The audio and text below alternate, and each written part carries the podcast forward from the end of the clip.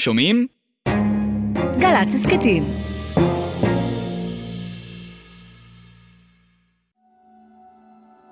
כל הכבוד, עם נתנאל סמריק.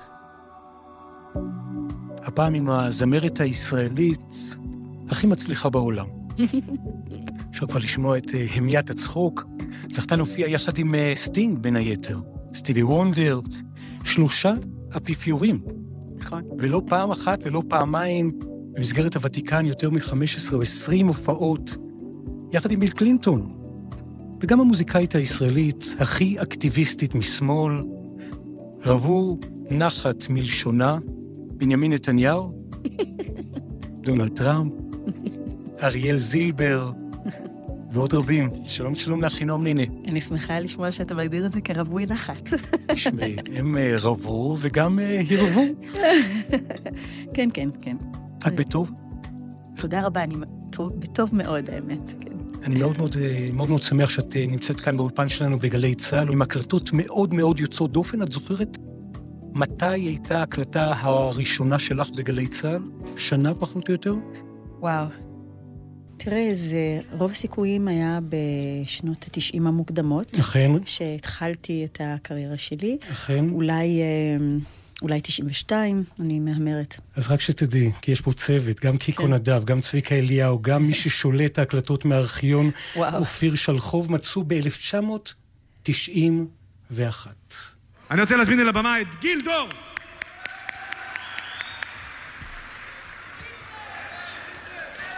רבותיי, המוזיקאי גיל דור, מלחין ומעבד, גיטריסט לעילא ולעילא. מלווה לנו, רבותיי, את הבחורה שאתם יום אחד תספרו לילדים שלכם שאני הייתי בסדיר, אני ראיתי אותה בהתחלה. גבירותיי ורבותיי.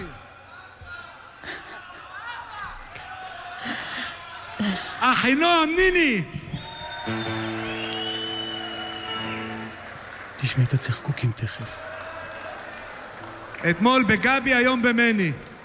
זהו, מני הלו, פרל. אחינועם. שלום. שלום, אה, איך... קשה לך איתם? כן. קודם כל, זה נשים בצד ככה. אולי ראש הממשלה יבוא, שיהיה לו מיקרופון. מתרגשת קצת, כמו כולם? רבותיי, אחינועם ניני עומדת להוציא בימים אלה תקליט. איך יקראו לתקליט אחינועם? אחינועם ניני בהופעה חיה. אחינועם ניני בהופעה חיה. הקלטת אותו כבר? לא. אולי נקליט אותו הערב? הולך, אחינועם ניני בהופעה חיה בחיל אוויר, אי שם, בבקשה. וואו, וואו. וואו, וואו. וואו. מה שרת לי שם בכלל? קודם כל את מאלתרת. אוקיי. אופייני לי.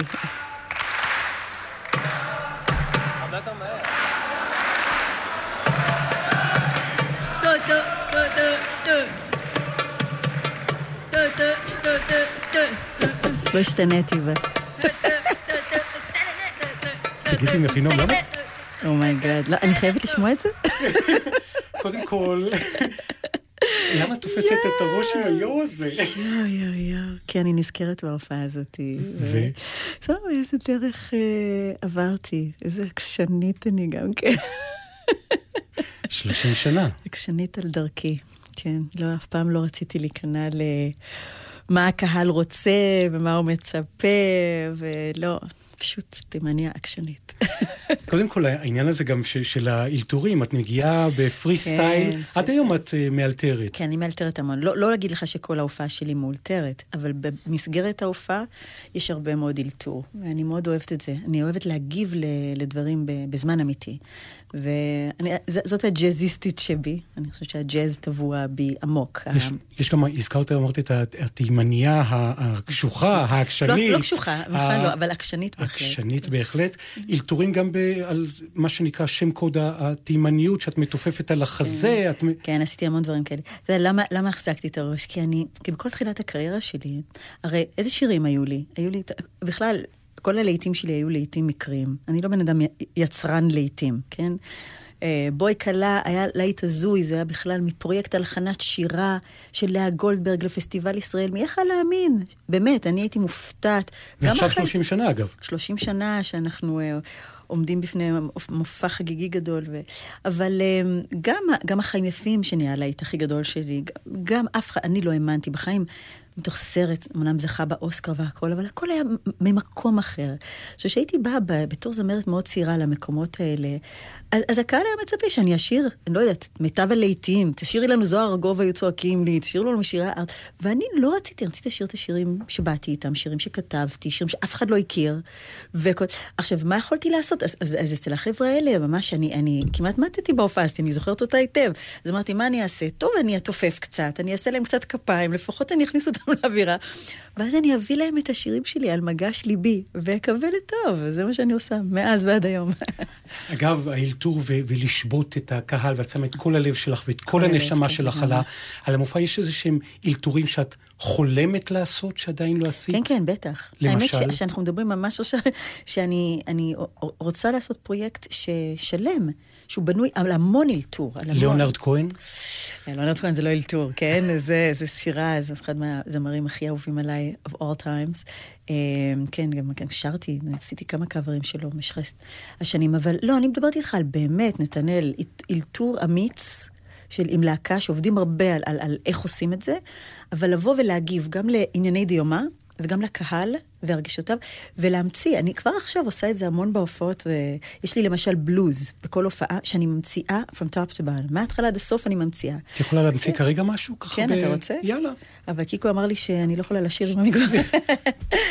אוקיי.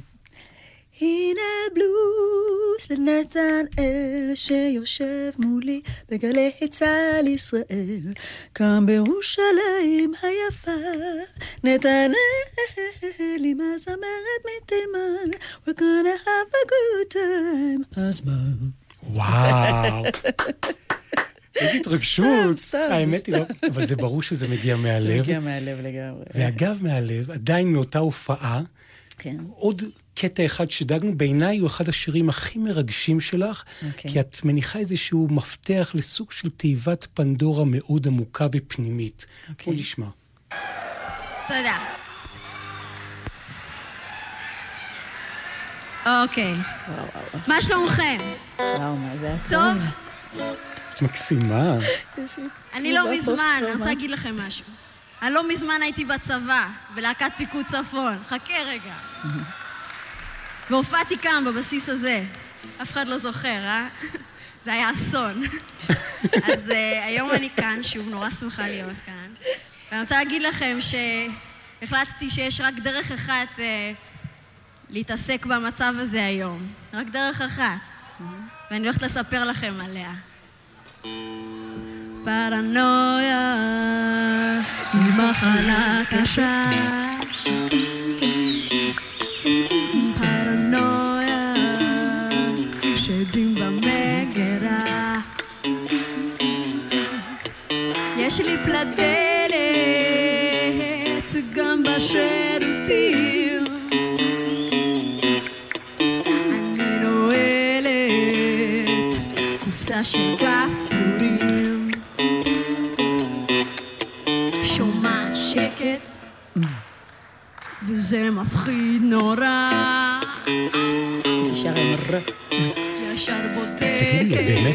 ככה יש הרבה דברים מתוך ה... ומאחורי הפלדלת? כן, לגמרי. טוב, השיר הזה הוא שיר, אה, הוא היה הלהיט הראשון שלי, הוא היה תרגיל, אה, תרגיל בבית ספר רימון. הייתי תלמידה בבית ספר רימון, שם הכרתי את גיל דור כמובן, שנהיה, ונשאר שותפי, 32 שנות שיתוף פעולה מדהימות עם האיש המדהים הזה. זה באמת לא יאומן. זה, זה פשוט לא יאומן האמת. אבל זה בגלל שהוא כל כך מדהים ו, ומעניין ומוכשר. אבל um, השיר הזה היה תרגיל בכיתת הלחנת שירים של יהודה עדר. ו... ואחד מהרגעים הכי מרגשים של השיר הזה היה אחר כך, בעצרת uh, שלום, כן לשלום, לא לאלימות, שבה שרתי את השיר הזה בשמחה ובאהבה, וחשבתי, זהו, הפרנויה מסתיימת, אנחנו עוברים מהפרנויה לעידן של שלום. וזהו, ירדתי מהבמה, הוא נרצח, והחיים שלי השתנו. אנחנו עוד אה, נגיע לעצרת. הזאת. אבל ו- השיר הזה מחזיר אותי לגמרי לשם. לגמרי לעצרת, ש- ש- שאגב, שנינו, היא עצרת ששנינו היינו בה מאחורי הקלעים על הבמה, את היית על הבמה, והקלטות של שיר השלום, אנחנו נדבר עליה, אני, אני עדיין רוצה לגעת, ברשותך, ב... ב- אם אפשר, בעולם הרגשי שלך. כן. לימים נולד ספר, אה, דובה גדולה. כן, בטח. ובתוכו יש אה, מונולוגים מאוד אמיצי לב, פורצי דרך, גלויים, על, אה, על פרנויה, על דברים שנמצאים מאחורי סורג ובריח, שגם לא רגילים לספר אותם בציבוריות. דיכאון אחרי לידה. כן, נכון. אתה יודע, נתנאל, אפשר להגיד הרבה דברים עליי, אבל אפשר, אני, אני די עקבית בזה שאני אומרת כל מיני דברים שאנשים לא אוהבים לשמוע, או רוצים לשמוע, או רוצים לדבר עליהם. אני פשוט בן אדם שמדבר מהלב, לא עושה חישובים. גם בהתבטאויות, נגיד, החברתיות, הערכיות, פוליטיות שלי, וגם במקום הזה. דיכאון אחרי לידה זה נושא שלא מדברים עליו באופן עקרוני. הוא נחשב בושה, בגלל שאישה בישראל, ואישה בכלל, אמורה להיות מאושרת מזה שהיא ילדה, ומה פתאום להיות עצובה? תראי את כל הנשים שלא יכולות להביא ילדים, איזה זכות יש לך להיות בכלל עצובה? כאילו זה משהו רציונלי בכלל, כן? מה קרה, לא. מה קרה אצלך? לי, לי היה דיכאון אחרי לידה. אני בכלל יש לי נטיות דיכאוניות. כאילו, אני לא מכירה אומן שאין לו, אגב. אה, בנגליה או בנסתר, אבל אה, לי יש בהחלט... אה, תגדירי נטיות דיכאוניות. נטיות, זאת אומרת שאני יכולה במצבים מסוימים ליפול לדיכאון. לא דיכאון קליני נוראי שרודף אותי ממש תרופתית, חס וחלילה, אין לי את זה. אבל אין ספק שהמוזיקה היה הצלה שלי. אני, אני את כל נבחי הנפש והמקומות העמוקים שלי, אני, אני כותבת עליהם שירים. ואני עושה את זה מגיל מאוד צעיר גם כן. anyway, כשילדתי את הבן שלי, הבכור שילדתי בגיל 31, הייתי כבר בשיא הקריירה שלי, ג'ט סט, ממש אישה עצמאית, מצליחה וזה. ופתאום נפלתי לבור הזה שהרבה נשים דווקא ש, שיולדות במקום, מהמקום הזה, ממקום של עוצמה ועצמאות והצלחה קרייריסטית והכול, פתאום אנחנו נופלות לבור מאוד בודד, מאוד, אה, מאוד עצוב, אה, בגלל שהחברה המערבית, המודרנית, לא, לא יודעת בכלל להתמודד. היא מתמודדת בצורה עלובה לעומת התרבויות העתיקות יותר, עם העניין הזה של אה, לידה והורות ואימהות. תפסלי לי במילים את הבור הזה שלך אחרי הלידה של ילד הראשון. מה היה? היה מאוד קשה. זה בכי מר, אינסופי. אני לא הגעתי למקומות מאוד מאוד קשים של, של ממש דחייה של הילד. לא, אני הייתי מאוד קרובה, לא רציתי לתת לאף אחד לגעת בילד בכלל, ולכן גם עוד יותר החמרתי את מצבי, כי גם לא ישנתי, הוא לא ישן, אני לא ישנתי. אז זה היה גם sleep deprivation, שזה שזה במקומות מסוימים זה גם עינוי. ברור. ממש במרתפי עינוי לא נותנים, זה מה שקורה לי. אישה שלא ישנה בגלל ילד עוברת עינוי פיזי ממש. ובנוסף למצב הבלבלה הרגשית, הרגשתי שמישהו בא בלילה ולקח לי את החיים. וגם לקח לי את הבעל, כן? כי, ו, ולקח לי את הנישואים. בגלל שאישה שרגילה להיות חברה טובה של האיש שלה, ואני, יש לי נישואים נפלאים, ממש תודה לאל, עם גבר מדהים כבר מגיל, שהכרתי בגיל 17, התחתנו בגיל 20, ואנחנו עד היום ביחד באהבה רבה. אבל זה היה משבר גדול, הניס, הילד הראשון. כי פתאום לא היינו ביחד, רק אני והוא עם העולם רצים, רצים לתוך האופק, אלא אני בכלא, והוא בחיים, כאילו, ככה הרגשתי. וזה היה לי מאוד קשה. הרגשתי ממש בתוך אה, מצולות הים, שאני רואה את האור למעלה, ואני לא יכולה לשחות אליו, וגם אין לי אוויר. זאת אומרת, זה הדבר הכי מוחשי שאני יכולה לתאר. והרגשתי גם מאוד לבד ובודדה במקום הזה, כי לא יכולתי לדבר עליו עם אף אחד. גם לא עם, עם זוגך? הוא היה ממש דספרט. הוא ממש לא ידע להתמודד עם זה, הוא היה כל כך אומלל באותה תקופה, זה היה ממש, הוא לא, הוא, אני הייתי אומללה, והוא היה אומלל מהאומללות שלי, כי הוא לא ידע לעזור לי, הוא לא ידע איך לעזור לי. גם עם ההכשרה שלו כרופא, רופא ילדים. רופא ילדים, אבל רופאים, אתה יודע, הם אנשים נפלאים ועובדים מאוד קשה, אבל uh, אני חושבת שההורות שינתה אותו כרופא מאוד מאוד, הוא הבין הרבה דברים כשנהיו לו ילדים משל עצמו. בכל מקרה יצאתי מזה, בעזרת חברים טובים, נשים בעיקר. נשים מאוד עוזרות אחת לשנייה במצבים האלה. אה, בלי תרופות, לשמחתי, פשוט עם... ומה שהוציא אותי מזה באמת זה השירה, כשחזרתי לשיר. אז הנה, מתוך uh, שיחה שלך על, uh, על הילדים. עם יורם יובל? Uh, לא. אני לוקח אותך למקום שהוא מקום קרוב, okay. אוקיי. עם יעל דן, okay. אוקיי. 2006. Mm-hmm. בוא נשמע טעימה. תגידי, מישהו מהם כבר מגלה איזה סימנים מוזיקליים? בטח, הבן שלי, את לא מאמינה. מה, שר? הבן שלי קוראים איילי והוא בן חמש, אמרתי. קודם כל יש לו כזה צמות עד האמצע הגב, צמות קטנות שאנחנו, שחברה אתיופית עושה לו.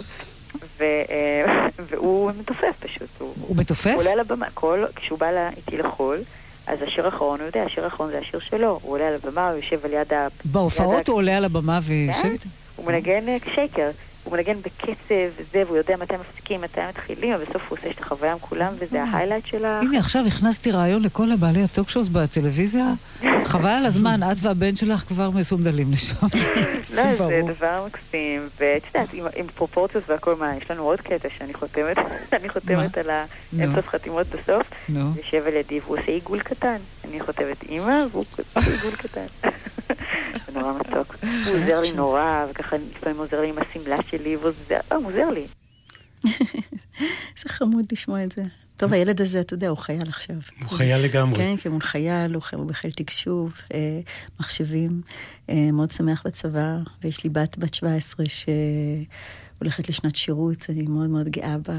אה, שנת שירות ב, במקום אה, לא פשוט, היא רצתה להיות במקום הכי הארדקור. איזה? היא הולכת לאורנים. אה, בראשון, שזה איזשהו כפר נוער מאוד מאוד קשה. וזה, והיא הולכת גם למיון טיס. אני לא מאמינה. יש לי עוד ילדה בת 11, יש לי שלושה ילדים עכשיו. הרעיון של לאלתר והבמה ולשיר, כן. זה משהו שנמצא איתם גם הם באיזשהו... כולם נולדו עם כישרון מוזיקלי גדול. אה, אני לא יודעת מה הם יעשו עם זה, אם בכלל.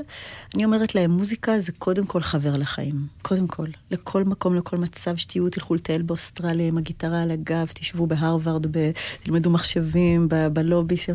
בכל מקום, בחדר, איפה שלא תהיו. לא, זה לא חייבים לעשות מזה מקצוע. זה ובמ- רק, רק אנשים מחורפנים עושים מזה מקצוע. או מקצועות טיפול, טיפול עצמי, כמו נכון, שאת זה אה, כמה... כן, לוקחת את זה לכן אני למקום אומרת הזה. שזה, מוזיקה היא חבר לחיים קודם כל. ואז יש אנשים שזה בוער בדמם בצורה כזאת, הם פשוט לא מסוגלים לחיות אחרת, אז הם גם עושים מזה way of life כמוני. אז אה, לקחת את זה דורות קדימה, ועכשיו ביחד נלך לדורות אחורה, שיחה יחד עם אה, שמעון פרנס באולפן, בגלי צה"ל, איזושהי קריאת אה, כיוון לאופי שלך, אחינועם ניניקה. אבל זה, אנחנו מעריכים שזה משהו סביב ה-86, משהו כזה, כן? אה, היא קטנה קטנה, מטר וסנטימטר. וכולה נחישות ואופי יש לה. אגב, איילת חן, השיר שאתה, שהשמענו בהתחלה, שאתה אוהב, זה עליה, הכל עליה. Too proud to ever been Forest Hills Napoleon. זה היא, זה היא, פשוט עליה כל השיר הזה.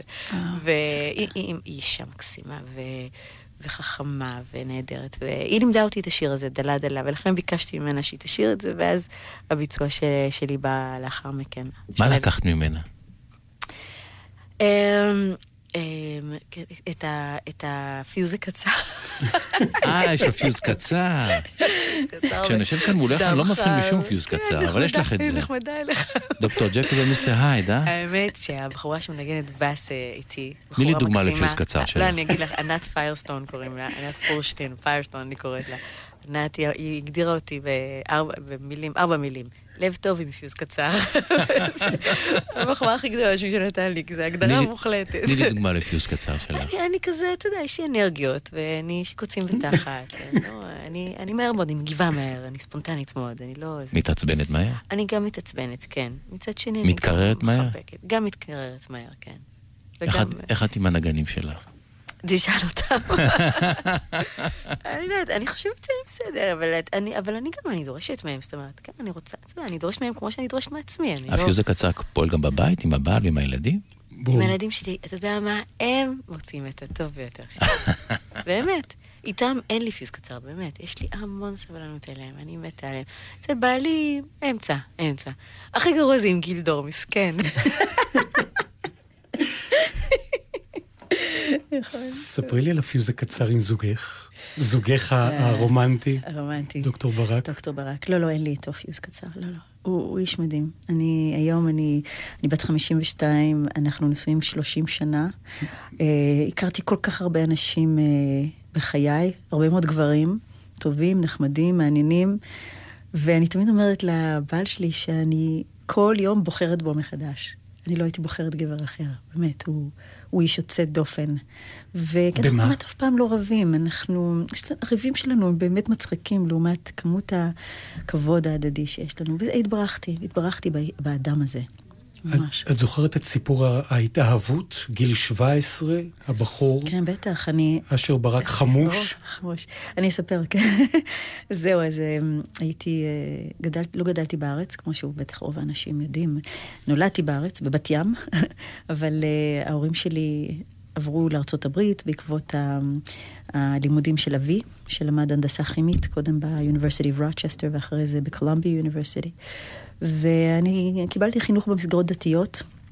מה שנקרא ישיבה בארצות הברית, ישיבה. סלנטה קיבה ריברדל, ואחרי זה רמז, איפה שלמד גם בוז'י הרצוג. וכן, SAR אהבתי מאוד מאוד מאוד, וממש חשבתי, ראיתי את עצמי כאדם דתי גם, לא משנה, זה השתנה מאוד עם השנים. בכל מקרה, חופשת קיץ בגיל 16, אה, באיזשהו שלב גם גיליתי את הצופים.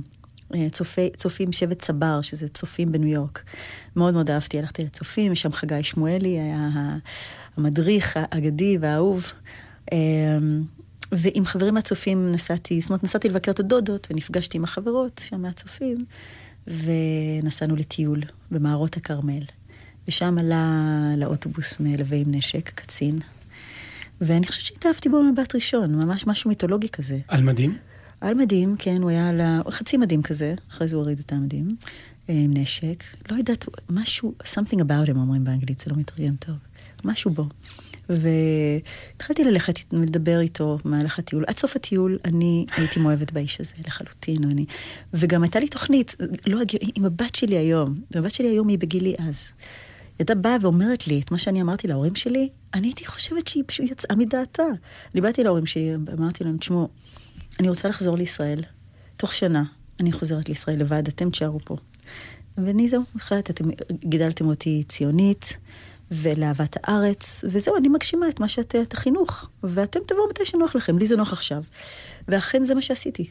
תוך שנה סיימתי את רוב הבגרויות שלי בבית ספר אקסטרני בניו יורק. מדהים. הייתי גם ככה תלמידה מחוננת, למזלי, כי ככה הצלחתי לעשות את זה, והצלחתי להתקבל לבית ספר בעיר, בזכות אליעזר שמואלי, זכרונו לברכה, שמאוד מאוד עזר לי, האבא של חגי. ובית ספר בויר הייתי בפנימייה, הבויפרנד למד רפואה בירושלים, הבויפרנד עם האופנוע והגיל והקוקו.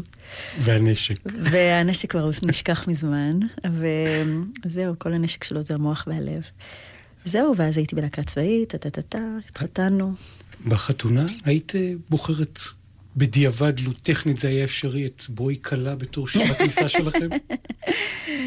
אולי, אני מאוד גאה בזה שאנשים מתחתנים עם השיר הזה, באמת, זה כבוד עצום לי. בדיוק לפני כמה ימים נכנסתי לאיזה בריכת שחייה ואיזה גברת קפצה עליי, אוי, אחי נועם, התחתנתי עם השיר שלך, וזה וזה וזה, נורא מרגש. אני אגיד לך, שמוזיקה נמצאת בצמתים האלה בחיים של אנשים, בחתונות, בלוויות, בלידות הילדים, ולי יש כמה כאלה. אורי, בלידות. ממש מלא, ונשים שמתמודדות או עם קשיים, או עם שמחה, או עם זה. זה איזה הרגשה מדהימה, החיים יפים, אני לא אגיד לך בכמה אירועים. ובואי כלה, ואבה מריה, זה בחלל. אז אלה שירים שאולי הם לא הדיסקו להיטים, אבל הם נוגעים בנקודות החשובות והעמוקות, ולפעמים הכואבות מאוד של החיים, ועוזרים לאנשים, וזה מאוד משמח אותי. תגידי לי, אפרופו 30 שנה, כן. רחל ולאה, אלבום הכחול עם גילי דור. כן. אמ, אגב, גם, גם עשר שנים לארץ שיר. נכון. בימים אלה שאנחנו אה, נכון. מקליטים את המשדר הזה כאן ב-70 על 70. היה רגע שאת הרגשת שהקסם קורה בשיר הזה, שבו היא קלה פתאום נהיה ההמנון הזה ש... שהופך לפסקול? אני זוכרת שישבנו במשרד שלנו בתל אביב, ואשר ביטנסקי אמר לי, תשמעי, זה אחרי ש...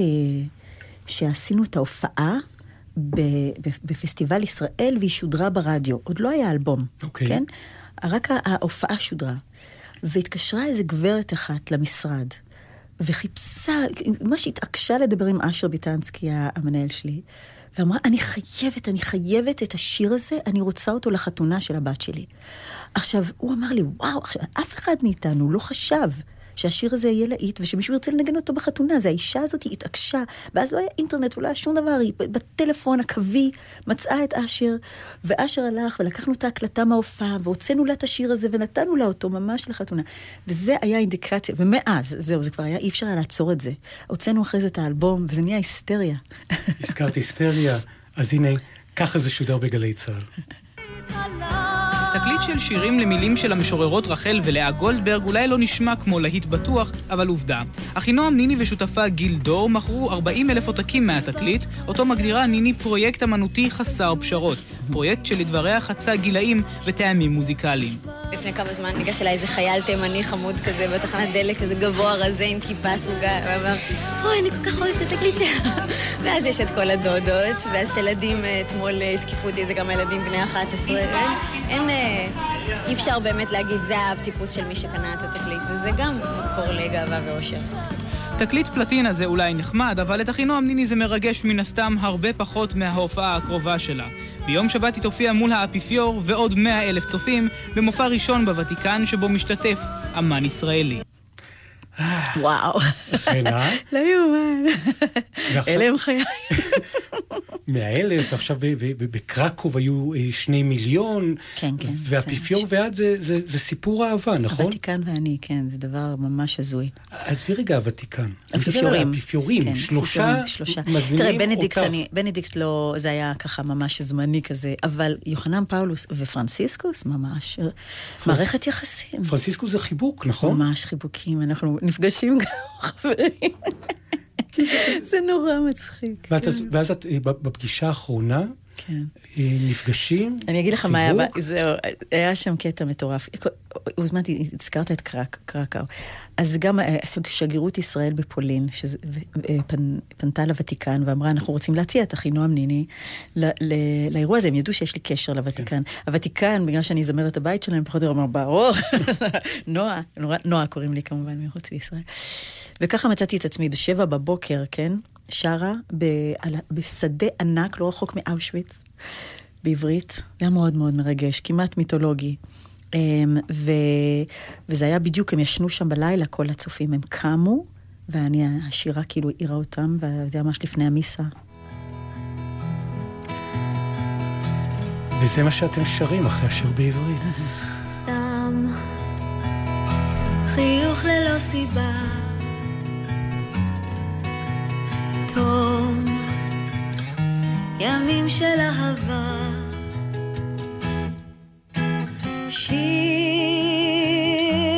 ישן לאור ירח וריח משקר שלך וכך אותך אני זוכר.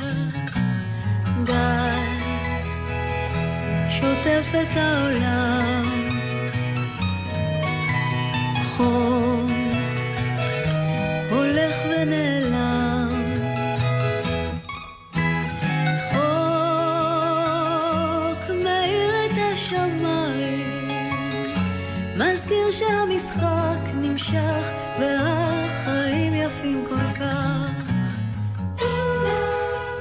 יפים כל כך, אחינועם?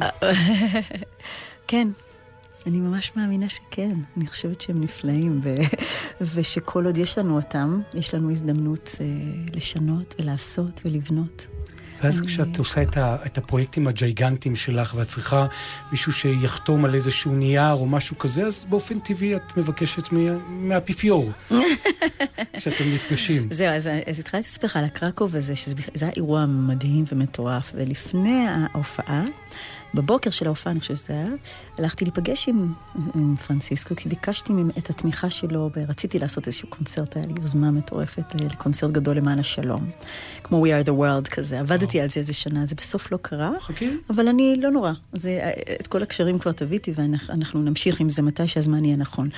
אבל אה, המפגש איתו היה מטורף. הבאתי לו ספר של דוד גרוסמן כמתנה, שספר ילדים בשם החיבוק, אם אתה זוכר את הספר הזה. בטח, מתורגם לאיטלקית. והיה שם, כן, גרוסמן הוא כוכב ענק באיטליה, ברור. ממש. ו, אמ, ואני זוכרת שאחרי שדיבר, קודם כל, ביקשתי את, את התמיכה שלו בפרויקט. הוא אמר, מה שאת רוצה. ממש ככה, הוא אומר, מה את רוצה שאני אעשה? אמרתי, אני רוצה שתקליט לי וידאו ותגיד, לאפיפיור, כן? אז, אמ, אז הוא אמר, כן, אין בעיה. אז אמרתי לו, איך אני אצור איתך קשר? אז הוא אומר, קחי את האימייל שלי, יש לך עט? הוא אומר לי, האפיפיור. לא, זה היה הזוי. קחי את האימייל שלי. אמרתי לו, כן, ככה. ואז הוא לוקח, יש לי את עדיין את ה... כי הכנתי לו דפים, הוא לוקח את הדפים שהכנתי, הופך ורושם לי את האימייל וואו. אוי, זה היה כל כך מצחיק. ואז אני נותנת לו את, ה, את הספר של דוד גרוסמן, הוא אומר, את, כי נפג... פגשתי איתו כמה חודשים לפני ונתתי לו את הספר של גרוסמן המדהים שהוא כתב על האישה הבורחת מבשורה. Mm-hmm. אז הוא אומר לי, אני מתנצל, אני לא קראתי את הספר הקודם. אז הוא אומרת לי, אני, אל תדאג, אני יודעת שאתה עסוק, ולכן הפעם הבאתי לך ספר קטן. ספר, ספר ילדים. קטן, ספר ילדים. אתה רואה, קוראים לו החיבוק, ותגיד, אם כבר אנחנו מדברים, אנחנו עם הרבנים שלנו לא יכולים להתחבק, אבל אפשר לחבק אפיפיור? אז הוא עושה לי ככה, ופותח את הידיים, ואז אני מחבקת את האפיפיור. זה היה רגע מקסים. אבל מה שקרה, אני חייבת לספר לך, בקרקוב הזה, זו הייתה הופעה עם שני מיליון איש, והוא בעצם נכנס... משהו מטורף. הוא, נכנס עם הפופ מוביל שלו. כן. ולא באמת שמע את השירה, כי הוא היה עסוק בלעשות ככה לשני מיליון איש. אז למחרת אנחנו מקבלים טלפון מהעוזר שלו, אחד מהאנשים שעוזרים לו, ואומרים, האפיפיור מצטער מאוד, כי הוא בעצם לא שמע אותך שרה, ולכן הוא מבקש שתבואי לוותיקן באוקטובר, שזה היה חודשיים אחרי, למופע קטן בזה. בקיצור, הוא הזמין אותי למופע פרטי. לא נכון. איפה התרגשתי יותר? בפרטי? בקטן, כן. אני, הרבה אנשים לא, מר... זה לא מרגש אותי, כי זה כאילו, אין בזה קשר הכי... קשה לשיר לכמות קטנה של אנשים שאתה רואה להם את הלבן בעיניים. לראות uh, מסה של אנשים, זה, בשבילי זה לא מרגש, זה מרגש, אבל זה לא מפחיד. הרבה יותר מפחיד, uh, חדר קטן. בכל מקרה, הגעתי עם הילדים שלי, עם שלושתם. לאירוע הזה, והקטנה שלי, ים, שם יש מלא תמונות וזה נהיה כבר ויראלי ממש, שרואים אותה קודם כל מחבקת את האפיפיור, ואז שרה איתי ביחד את החיים יפים. הרגע של קסם. מדהים. אגב, השיחות שלכם בספרדית, באיטלקית, אנחנו במה? מדברים שילוב, כן. אה, הוא דובר אנגלית, אבל אני גם דוברת ספרדית, קצת עילגת, אבל דוברת. אבלה קסטג'אנו. אבלו סיסי. כן. כן, אבל אני לא, אני מעדיפה שלא, האיטלקית שלי יותר חזקה, וגם איטלקית הוא מדבר, או אנגלית, אז אה, כן, אבל אנחנו מדברים מהלב, אתה יודע, בעיקר. בן אדם מלא לב, אני מאוד מאוד אוהבת אותו ומעריכה אותו. זה כל כך לא מובן מאליו, גם כן. האפיפיור יוצא דופן. כן, נכון. עם מבצעים שבהם הוא גם יוצא נגד התעללות ילדים, ויש פה ממש אמיץ, אמירות... הבן אדם הזה אמיץ. כי אני, לא שאני עם כל מה שהוא אומר אני מסכימה, זאת אומרת, בוא נגיד שעל ההפלות אנחנו לא בדיוק מסכימים, אבל אני כל כך מעריכה את האומץ ליבו לומר דברים שאף אפיפיור לפניו לא אמר, לא היה מעז לומר. דיברנו ונגענו טיפה באקטואליה, אז... Uh, הנה את מתארחת, וזה ההשקה של אה, האלבום שלך עם הפילהרמונית באולפן עם מולי שפירא, תוך כדי זה יש מבזק אמצע עם עדי תלמור, זיכרונו לברכה. בואו נשמע את הקטע הזה. אני חושבת שזה מעניין אנשים, מה אני אוכלת לארוחת בוקר וכמה שכיבות צמיחה אני עושה בבוקר. אבל זה כן מעניין אותם מה עמוק במהותי וליבי ותקוותיי לעתיד, ולכן אני אומרת אותם. טוב, תכף נדבר על זה בצורה יותר עמוקה, אבל עכשיו הגיע הזמן של המבזק, ועדי תלמור כבר אה, כאן, ואנחנו נדבר... שלום.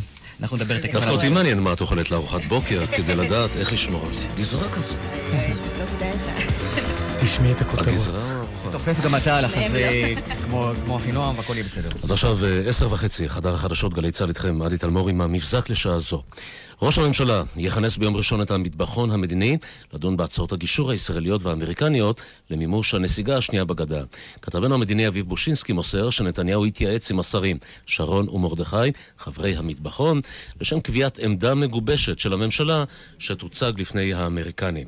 סגן ראש הממשלה ושר התיירות משה קצב אמר לפני שעה קלה כי כל התקדמות בתהליך השלום תלויה בנכונות הרשות הפלסטינית לקחת אחריות על מה שקורה בשטחיה ובריסון החמאס. כן. וואו. נכון וואו? וואו לגמרי. לא יאומן. איזו הנחה. איזו הנחה, כן. השידור הזה גם מצולם, אז מי שלא כן. רואה כרגע ושומע את זה ב-FM, אז אחינועם מחזיקה את הראש. ו... מחזיקה את הראש, כן. אז כמה עבר עלינו, oh my god. Oh אז הזכרת את, ה... את העצרת ההיא. כן. אה, כיכר רבין, ואולי ההקלטה היחידה שהייתה של שיר השלום, וגם כתב המפלגות דאז, כתב המפלגות של גלי צה"ל, שחוזר ושואל את יצחק רבין שאלה אחת, האם העצרת היא יריית פתיחה בדרך למרוץ לראשות הממשלה. הנה קטע מהרעיון שעשיתי איתו אז על הבמה. אדוני ראש הממשלה, אדוני, אם נוכל להשלים את השאלה שקטענו, האם לדעתך הערב הזה הוא מבחינתכם יריית פתיחה בשנת הבחירות? לא יריית פתיחה, הוא עצרת שצריכה להוכיח לציבור בישראל שרוב העם בעד תהליך השלום ובעיקר נגד אלימות. די לבכות. ממש. ממש עצוב לשמוע את זה. יריית פתיחה בהחלט. או יריית סיום. תלוי איך אתה רואה את זה. איך את מרגישה? אני, יש לי כרגע הרבה עצב בלב ממה שקרה אז, ואיך הערב הזה, שהיה ערב כל כך שמח לכולנו, וגם לו, אולי הערב החשוב בחייו, היה גם הערב האחרון בחייו, והאחרון בתקופה מסוימת ש... ש... שהייתה כל כך אה, מלאת תקווה עבורי ועבור אה, רבבות ישראלים, אבל לא כולם. התמונה שאת הכי זוכרת שלך ומהעצרת הזאת, מיצחק רבין, מהבמה? תראה, אני זוכרת קודם כל אושר גדול מאוד, ושמחה, שרתי שם את קרן אור, את כל הכוכבים תמן, הדליקה לה נר לבן באוהל ליבי השחור, דרבוקה וזה, חולצה לבנה, אושר גדול. אה, כל כך שמחתי לראות את כל האנשים שהגיעו לשם, והאומנים שהגיעו לשם. אה, כמובן, היה קצת פחות משמח לא לראות את כל האומנים הגדולים, שאני חשבתי שטבעי שיהיו שם. האומנים הנערצים, על העם, על, עליי. מי? כולם הדירו את רגליהם. איזה אומנים גדולים היו שם? תן לי שם אחד. לא היו. זאת אומרת, היו אמנים נפלאים, אבל לא מאלה שהיו הכי פופולריים בזמנו. רשימה ארוכה, אף אחד מהם לא היה. הייתה, את היה אביב גפן? אביב גפן לא בא לעצרת, הוא לא נתן את שמו לעצרת, הוא לא הסכים ששמו יהיה על הפוסטר, הוא בא להיות מאחורי הקלעים, ראה כי טוב ועלה בסוף. אני חייבת לומר את זה, סליחה, אני יודעת, זה אולי לא פרה קדושה, אבל זה לא נכון שהוא בא. אני זוכרת שצ'יץ' התקשר אליי ו... וביקש ממני לבוא, ואני אמרתי לו, כן, בטח. אז הוא אמר, מזל. אמרתי לו, מה מזל? בטח אין לך מקום בליינאפ. הוא אומר, לא, לא, אחינועם, יש לי הרבה מקום בליינאפ, כי אף אחד מהקולגות שלך המפורסמים לא רוצה לבוא, כולל אביב גפן. את זוכרת שמות שלא רצו? לא, אני לא יודעת למי הוא פנה. אבל, אבל תחשוב, מי היו האנשים הכי גדולים שלהם, ותחשוב אם הם היו שם בעצרת, הם לא היו. אחרי זה, שהוא נרצח ועשו את השלום חבר, באו יותר לספוד אותו. אבל להעמיד את עצמך במקום הזה שאתה מוכן להגיד כן לשלום, לא לאלימות, אנחנו בעד הצעד הזה, ולהיות שם מול כל העם. לצערי הרב, זה, זה מה שמס... זה משהו שהוא סמן מאוד לא מכבד של המדינה שלנו. מרגישה שה... הזמרים שאת מתה על המוזיקה שלהם ואוהבת אותם, יש משהו שהם לא קופצים מנגד סביב פוליטיקה ואידיאולוגיה משיקולים כאלה ואחרים שכואב לך? תראה, אני ממש באופן עקרוני לא באה בביקורת לאף אחד, באמת. כל אמן, זה המהות של האומנות. האומנות, אתה תעשה, אתה חופשי, אבל כל אחד צריך לחיות עם המצפון שלו. אני חיה עם המצפון שלי בשקט ממש. אני יודעת שתמיד ליבי ופי, ואמרתי את זה בדיוק עכשיו אצל אופיר וברקו, אבל אני כל הזמן אומרת את זה. הלב והפה הם כל הזמן אותו דבר. ו... וגם המשפט האחרון שתמיד חשוב לי לחזור עליו, זה שיכול להיות שמחיר הדיבור הוא גבוה, והוא גבוה, כן?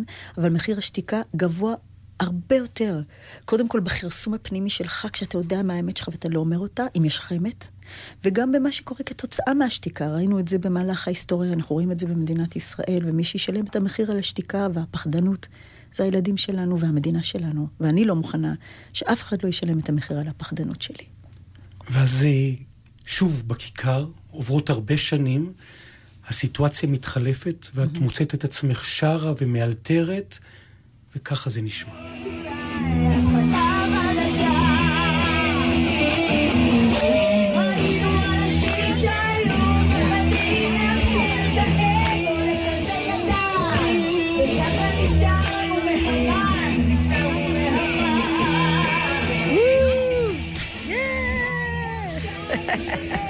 אחינועם ניני בעיצומה, יש. כן, כן, כן, כן. אלתרתי. תראה, האלתור הזה שכך ירדו עליי, כולם כמעט רצחו אותי, בא, בא ב, כ, בעצם כמחמאה לממשלה החדשה. זאת אומרת, זה התחיל מזה שרציתי להגיד שאנשים עשו את האגו שלהם כל כך קטן. ובאמת חשבתי שזה מעורר הערצה, ושהצלחנו להרכיב ממשלה מאנשים שבאופן טבעי לא היו יושבים ביחד. את שלמה? גם עם האמן. עם האמן? תראה... אה, נתניהו זה לא נושא השיחה האהוב עליי. אני הייתי נוכחת בכל ההפגנות, ועם הדגלים בצמתים, ושרתי, ועשיתי את הדמו, דמוקרטיה, וכל הדבר הזה. היה מאוד חשוב לי, כמו רבבות ישראלים אחרים, ל... להוציא את נתניהו מהמקום הזה של ראש ממשלה. כמו שאמרתי גם, אין לי שמחה לעד, אני לא, אני, אני מאחלת לו טוב, רק אני מאחלת טוב למדינת ישראל. מדינת ישראל הייתה צריכה להיפרד ממנו. זהו. תכף נדבר על, ה, על המחירים ועל התדר, ויומן הערב, ירון וילנסקי, mm-hmm.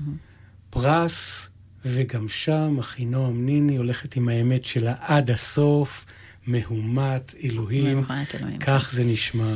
לפני כשבועיים הודיעה ועדת פרס אקו"ם שהיא תעניק פרס מפעל חיים למוזיקאי אריאל זילבר, ופרס מיוחד גם לזמרת אחינועם ניני, והיום הכריזה ניני בחשבון הפייסבוק שלה שהיא לא תקבל את הפרס. מה באריאל זילבר מה- מפריע לה? אז היא, אז היא אומרת שפשוט היא מבטלת את אה, השתתפותה ואת קבלת הפרס מסיבות אה, אידיאולוגיות. אה, בחשבון הפייסבוק שלה היא אמרה, בקיצור, אני עושה delete. כן, בהחלט, לא מצטערת על זה, זה היה צעד נכון, אמיץ, ערכי, ושכה ירבו רבים כמוהו. ואני רוצה, אם, לפני שאתה שואל אותי, אני כבר אענה לך. מה הייתה הפואנטה שם בעצם? אריאל זילבר, שאגב, אני מאוד אוהבת את השירים שלו, עדיין, כאילו, אני חושבת שהוא מוזיקאי נפלא. אה, לצערי הרב, אה, חרת על דגלו אה, אה, כקו אומנותי גזענות קשה. אני אתן לך דוגמה אחת מיני רבות, אבל אחת זה שיש לו איזה שיר לא אה, קונה רק מיהודים. מה זה קונה רק מיהודים? זה אומר לא קונה מערבים. עכשיו, אני לא צריכה לספר לך שיהודים במשך ההיסטוריה סבלו מבדיוק דברים כאלה אה, בתקופות הכי אפלות של, ה, של הסיפור שלנו מול העולם. עכשיו, פרס על מפעל חיים הוא שונה, וזה דבר שאני חושבת שאנשים לא כך הבינו, למרות שאמרתי את זה אינסוף, אבל אנשים לא באמת מקשיבים. כשהם נהיים, כשהדם עולה להם למוח, מפסיקים להקשיב. פרס על מפעל חיים הוא לא פרס על מוזיקה. אף אחד לא אמר, תראו איזה יופי השיר, בחמש קם צייד, שזה שיר גאוני, כן? לא, הם אמרו, פרס מפעל חיים. זה מכלול גדול של כל האדם ומעשיו. וכשאתה לוקח בן אדם שתוך כדי הפעילות המוזיקלית שלו, קידש ערכים של גזענות כל כך קשה, ברוך הגבר על ברוך גולדשטיין, תמך ברוצח ראש ממשלה, דיברנו על זה, הוא יצא בפומבי ותמך ביגאל עמיר ואמר שמה שהוא עשה היה מוצדק. בן אדם כזה, בתקופה כל כך רגישה של ההיסטוריה שלנו, לתת לו פרס מפעל חיים שהאומנים נותנים. זה נראה לי פשוט, אומרים blasphemy באנגלית, זה נראה לי sacrilege, זה מילים שאני לא יודעת לשלוף אותם בעברית כרגע. משהו שלא ייעשה. ואני לא רציתי לתת לזה יד. יגידו, ויש שיגידו, שהדיבור שלך הלעומתי בהקשר הזה, שהוא מאוד חד ומצליף ולא רואה ממטר, וגם פוגע באנשים, בסופו של דבר משחק את אותו משחק של אלימות כמו שאת חווה מהצד השני. אני לא יודעת על מה אתה מדבר עכשיו, אוקיי? אני לא חושבת שאני אומרת משהו שהוא חורג מקווים ערכיים, יהודים, מאוד אוניברסליים, ואהבת לרעך כמוך, מה ששנוא עליך אל תעשה לאחר, וכו' וכו'. המן. ובוא, ובוא נסתכל, המן היה אלתור, אני לא חושבת שהאלתור הזה היה אלתור גאוני במיוחד, הוא פשוט okay. יצא מהבטן אחרי חודשים של הפגנות ושל תקווה שהאדם הזה יפנה את מקומו, וסוף סוף הוא פינה, אז יצא, בסדר? אני נותנת לך את רשימת האמירות הנוראיות שבאו מחבריי מהימין כנגד כל מיני דברים. אז, אז אני לא רוצה, אתה יודע מה קורה במדינת ישראל? מישהו אומר מילה, כולם עולים על הבריקדות ואומרים, אה! ואז מה קורה? לא מדברים יותר על המהות. מה המהות, חבר'ה? עזבו אותי מהנראות. האם המהות, שהיא יותר חשובה מהמילה הזאת אחרת, אפשר לדבר עליה במושגים אה, אה, קצת יותר רגועים? שזה מה שמעניין אותי יותר. אז חזרה לעניין אריאל זילבר. אני, אני אומרת, ותמיד אמרתי, וזה מאוד מאוד חשוב להגיד גם פה, המקום שאני ממנו באה, קודם כל מאוד ציונית ומאוד אוהבת את, את ארצי ומדינתי. למרות ההסתה הנוראית שבאה מימין על אנשים כמוני, שאנחנו אחרי ישראל. את מאוימת. זה שקר. אני מאוימת, אני לא מפחדת מאף אחד. יש על זה איומים מוחשיים? כן, יש אנשים שמאיימים עליי, אני לא רואה אותם ממטר. אני לא מפחדת מהם. מה שמעניין אותי, אני מפחדת על מדינת ישראל וגורלה. על זה שאיך היא נראית, קודם כל על מהותה, על נשמתה, על, על, על, על מה שקורה פה ועל איך היא נראית מבחוץ, כי אני רואה את זה, כי אני מסתובבת בעולם ואני נציגת ישראל, ואני רואה בצער איך ישראל הידרדרה לתהומות מלהיות ה-love child של העולם מלפני 20 שנה, ללהיות מקום באמת שנוא כל כך. עכשיו, אני, כשאני יוצאת מישראל, עסוקה בדרך כלל בלנסות להסביר לאנשים מה קורה פה, מה המורכבות שפה וזה, ואני מייצגת את השלום. אני אומרת, יש כאן אנשים שרוצים שלום, בואו תראו מה קורה פה, בואו תלמדו על, על, על הפעילות למען השלום פה. אני מאירה את האור הכי יפה שאני יכולה על ישראל, על המקומות הטובים. אבל אני לא מוותרת כאומן, כמו שאומן לדעתי צריך לעשות, ולהעמיד מראה מול החברה. שימו לב, זה מה שקורה, ואל תתחבאו לי מאחורי פוסט-טראומה, ואחרי העלבויות, ואחרי אמרו לי ושתו לי ואכלו לי. לא, אנחנו צריכים לטפל במהות של המדינה הזאת ולא לוותר, כי היא מקום מופלא, והיא הבית שלנו, ואנחנו צריכים לרומם אותה למקומות אמיתיים וטובים, ולא לוותר. בהקשר שלך, אם ואגב, לא, אני רוצה להגיד עוד דבר אחד. לא, לא, עוד דבר אחד. מה זאת אומרת, מה עושים לי? אם בן אדם לא רוצה לבוא להופעה שלי כי קשה לו עם מה שאני אומרת, קודם כל הוא יכול לפנות אליי ולשאול אותי מה אני אומרת. בגלל שכמות ההסתה והשקרים סביבי הוא כל כך גדול, ואני אחת מול מערכת גדולה מאוד שמנסה להרע לי כל הזמן. יש שיימינג? ואגב, כל... כלפייך? יש כל מיני, אבל כל? אדם, ש... כל אדם שפונה אליי ורוצה לדעת, אני, יש לי זמן ואני מוצאת את הזמן. לא על המקללים, אבל יש אנשים, ואני חושבת שהצלחתי להעביר כל מיני אנשים, לפחות למקום של הבנה. הלכתי למשל, כמו שאני נוסעת לרמאללה ונוסעת לכל מיני מקומות, אני גם נוסעת לשטחים, ואני אוהבת לדבר עם אנשים, זה מאוד חשוב לי, אני לא מופיעה בשטחים, לא מבדרת, אבל כן מדברת. בסך הכל היפוך של שתי אותיות, אבל מאוד מאוד חשוב. קומוניקציה חשובה לי. אז זה דבר שאני מאמינה בו, הידברות אמיתית ועמוקה. אם היית משרטטת, סליחה על הקלישאה בחצי דקה, את המפה שהיית מדמיינת, היית אומרת, זאת, אם היה לי חלום, כך בעוד עשר שנים הייתי שמח שיהיה פה, הייתה- יהיה פה מדינה ליברלית, אה, שווה לכל אזרחיה, איך בפרקטיקה איך את מדמיינת? בפרקטיקה? קודם כל, אני מפרידה בין ישראל לפלסטין. שתי מדינות לשני עמים. מאמינה בזה, מאמינה שזה אפשרי, מאמינה שהאמירה שזה לא אפשרי היא פשוט אחיזת עיניים ממחנה מסוים שפשוט לא רוצה שאנשים ידעו שהדבר הזה אפשרי. אני, אני רוצה למוסס את, הש, את השקר שאין עם מי לדבר, בדיוק דיברתי עם גם ברקוביץ' על זה, יש עם מי לדבר. אנחנו צריכים לעשות מאמץ לדבר, מאמץ כמו שאנחנו עושים מאמצים למלחמה. אנחנו נורא טובים במלחמה, הרבה פחות טובים בלעשות שלום, וזה החיים של הילדים שלנו, אנחנו צריכים להילחם עליהם. אז זה קודם כל, שתי מדינות לשני עמים. אני מפרידה כאן דת ומדינה. מחר. אני חושבת שזה רע לדת, קודם כל, ויש לי המון כבוד לדת, גדלתי בבית דתי. אוקיי, אז קודם כל להפריד דת ומדינה. מגילת העצמאות. מדינה שבאמת מכבדת את כל אזרחיה, הערבים, היהודים, הלא יהודים, הצ'רקסים, הבהאים וכולם. ובאמת נותנת הזדמנות לכל אזרח פה להגשים את החלום הזה של פרוספריטי, מה שאפשר. מקבלת טלפון ממרץ, ממפלגת העבודה, מיש עתיד, אחינום, יאללה, בבחירות לא הבאות. בואי. לא, לא טוב לי, אני לא טובה בפוליטיקה, נתנאל בחיים לא אוכל. ממלאת מקום ראש הממשלה, את אומרת לא? לא, אני לא רוצה, אני, אני, לא, לא אחזיק מעמד במקום כזה, אני יותר מדי אונסט. שרת התרבות? שרת התרבות, אני מוכנה. כמו שאבא, אגב, יש מקומות, נגיד, מקומות בעולם, אגב, מחר, מחר, באמת, אני מוכנה להיות שרת התרבות, אבל כמו שהיו שרות תרבות אחרות או שרים בהיסטוריה, זמרים או אנשים, למשל, כולם יודעים ג'יברטו ג'יל בברזיל, היה גם באוסטרליה, גם בגרמניה, זמרים או אנשי אנשי רוח, שפשוט הביאו אותם למלא את התפקיד הזה כי הם יודעים לעשות את זה, אז כן, אני אשמח מאוד. הזכרת אה, ענקי רוח, כן. ואני ככה עושה איתך דילוג להקלטה מרגשת במיוחד, כי אתם קרובים, קרובים, זה רק מיקרופון אחד. סטינג! בום. פריז. Oh my god.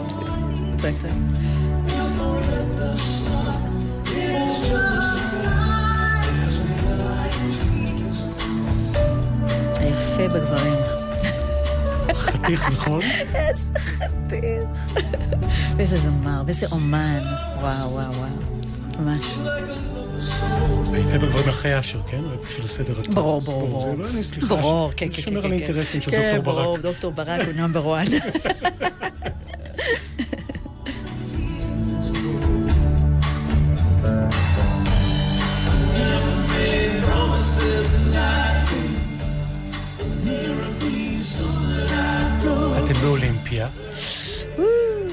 הגעתם לסיטואציה שאתם על אותו מיקרופון? אין לזה יותר במה, אני אומר, אוקיי. הוא עשה, רצה להתעלל בי לדעתי קצת, כי הוא יודע שיש לי crush עליו, כמו אה, מיליון נשים בעולם.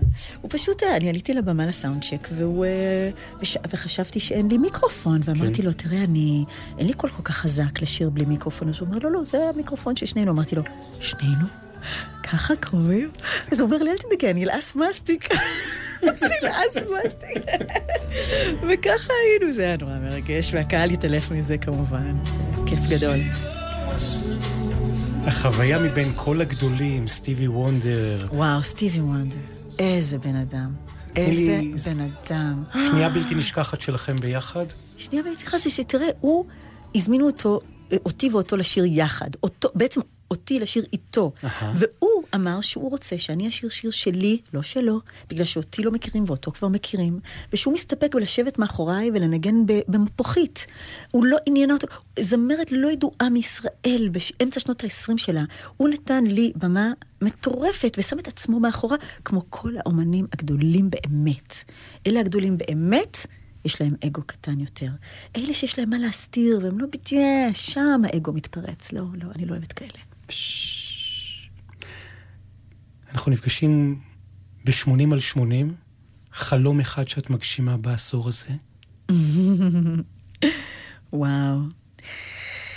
חלום שאני מגשימה. עוד חלום. יש לי כל מיני תוכניות לעשור הזה. עכשיו שדי סיימתי לגדל ילדים, כי הייתי נורא נורא עסוקה. ברור. הייתה ממש כפרה עליהם, שרק יהיו בריאים וימצאו את דרכם בעולם. אמנם יש לי ילדה בת 11, אבל גם היא כל כך עצמאית כבר. אמ, אני רוצה ללמוד. אתה יודע שלא למדתי שום דבר בחיים. סיימתי י"ב, והתחלתי את האוניברסיטה של החיים. אין לי תואר, אין לי יום אחד באיזה... רימון? רימון הייתי אפילו, אתה יודע, אני לא אגיד לך שברימון לא למדתי שום דבר, כי הייתי תלמידה גרועה, וכל מה שרציתי זה, זה להיות, אה, רציתי להיות סטינג ב-Police. אני חיפשתי בעצם להקה. מאוד מעניין אותי ללמוד דברים אחרים. כאילו, אני רוצה ללמוד. מה את רוצה ללמוד? בדיוק עכשיו אני בדיוק מדברת על הבינתחומי, אולי אני אלך ללמוד קצת. אני רוצה ללמוד political science, מעניין אותי אה, משפט חוקתי, אה, מעניין אותי מאוד אה, אה, אה, מחשבה יהודית, אה, פילוסופיה, מתמטיקה. יש לי כל מיני דברים שמעניינים אותי ללמוד, אז זה דבר אחד. דבר שני, אני רוצה לעשות בתיקון עולם. מעבר לזה שאני רוצה להמשיך לעשות מוזיקה, מוזיקה ברור. מאוד מעניינת אותי, אבל תיקון עולם זה דבר שהכי מעניין אותי. ובכל מיני אופנים. אני גם שומע עדיין איזושהי המיה של עשייה ציבורית באמת במימד כן, כן. אחר כן. בעשור הקרוב. כן, אני רוצה המילים. לייצג את ישראל באו"ם למשל. תן לי את התפקיד הזה, אני אהיה טובה בזה מאוד. לייצג את ישראל באו"ם. כן. את יודעת שהיה jumping table לעוד אדם שייצג את ישראל באו"ם, שנהיה ראש הממשלה. כן, אה, אה, נתניהו. כן, כן, אני מאוד אה, בעד התפקיד הזה, אני חושבת שאני יכולה לעשות אותו מצוין. מה אכפת לי לחלום, אתה אמרת? ברור, מהמם. אז אני אומרת לך. מאחל לך מכל הלב שזה יתממש.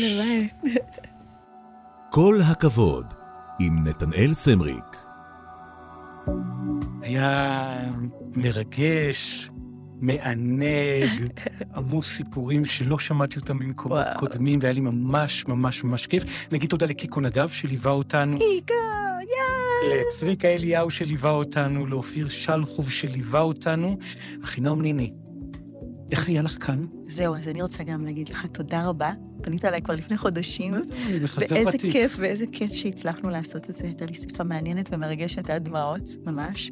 תודה רבה לך מעומק לב, ושהתגשמו כמה מהחלומות. לגמרי, אנחנו ממש חלומות מפעימים לעשור. תודה. חינום ניני, בשמי נתנאל סמריק, בשם כל הצוות בגלי צה"ל, ריגשת, והמון המון תודה על המפגש הזה. תודה לכם.